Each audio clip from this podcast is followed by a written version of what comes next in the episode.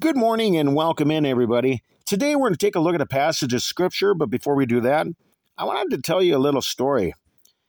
One morning I woke up and got ready for school, and I can't remember how old I was at the time, but I know that I was very young. And I ran out to the kitchen and got some pancakes for breakfast, and after a full stomach, I went back into my bedroom to grab my books and my backpack, and I went outside to wait for the school bus by our garage. Because we lived at the end of the road, the school bus would turn around in our driveway. Well, I sat there and waited patiently for him on that cold December morning, and the bus was running a little late, and I was starting to get a little bored. So I looked over at the garage door, and for some reason which I cannot understand, I was compelled to stick my tongue onto the frozen handle. Well, after a few seconds, I realized my tongue had completely frozen to the metal. I began to get nervous because I didn't know how I was going to free myself. With a quick jerk of my head, I pulled my tongue away, but left a lot of the top of my tongue on the handle in the process. I was bleeding profusely from my mouth and ran inside to grab a rag. It took many days for my tongue to heal, but for many months, I really couldn't taste anything. My tongue had become numb to all feeling. And this reminds me of the Christian life. Just, be, just as I had no taste for food for a period of time, the Christian life is very similar. We must become numb to any taste or desire for sinful living. Romans chapter 8, verses 12 through 13 says, Therefore, brethren, we are debtors not to the flesh to live after the flesh. For if you live after the flesh, you shall die. But if you through the Spirit do mortify the deeds of the body, you shall live. In order to inherit eternal life, you must be capable of mortifying the sins of the body. To mortify means to subdue or deaden the body and its sinful appetites, so that you have no more feeling or desire for them anymore. It's a process of killing off the old man of sin and the carnal nature. Living in sin will only lead to death. Romans 6:23 For the wages of sin is death, but the gift of God is eternal life through Jesus Christ our Lord. Romans 8, verse 6 For to be carnally minded is death, but to be spiritually minded is life and peace. Romans 6, verse 21 says, What fruit had you then in those things whereof you are now ashamed? For the end of those things is death. How many of you have woken up in the morning, attempted to get out of bed, but you couldn't even stand up because your leg was asleep? It was completely numb. You could slap your hand on your leg and not even feel it. Well, the Christian life is about not having feelings for sin anymore. Christians are called to repent from dead works and change from the sinful life that you used to live in your past. We are supposed to serve Jesus, not the carnal nature. Romans 6, 6 through 7, knowing this, that our old man is crucified with him, that the body of sin might be destroyed, that henceforth we should not serve sin. The old man is corrupt, and both him and his sinful ways need to be put to death.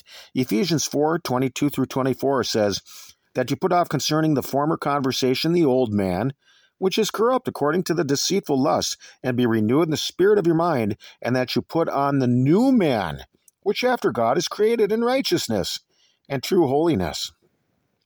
Colossians chapter 3, verses 9 through 10 Lie not one to another seeing that you have put off the old man with his deeds, and have put on the new man, which is renewed in knowledge after the image of him that created him.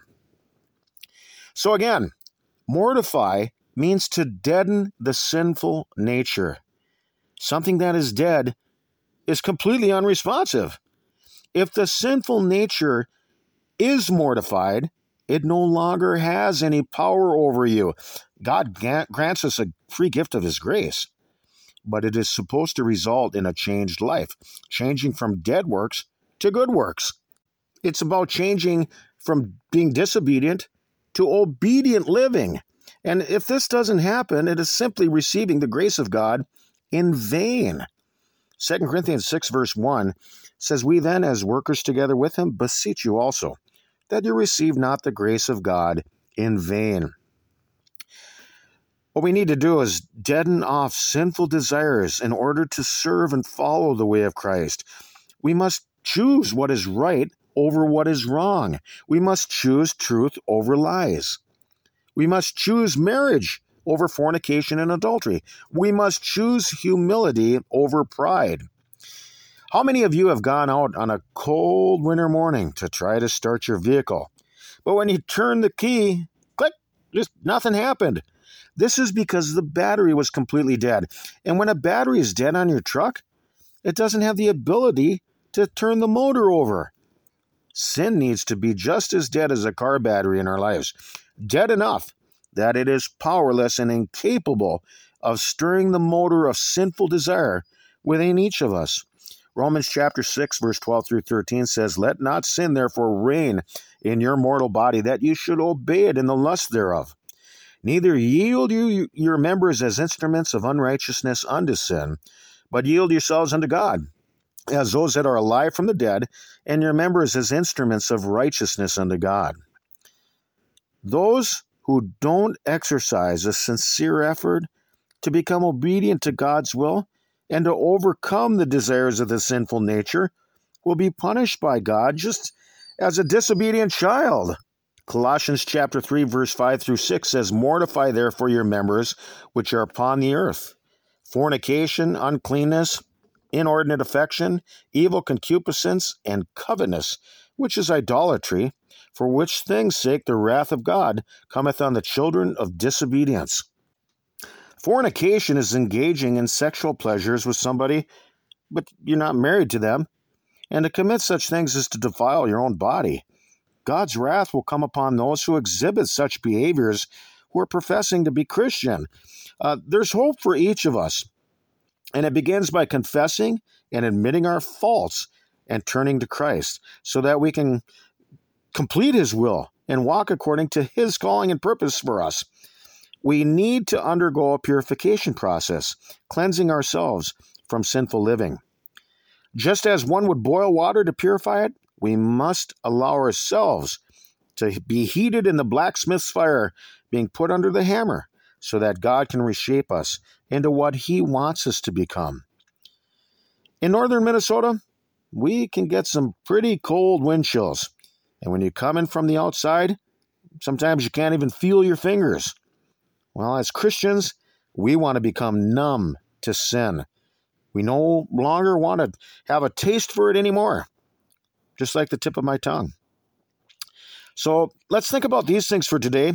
We can be found on your web browser by searching TLK JBC or by going to our blog at tlkjbc.wordpress.com.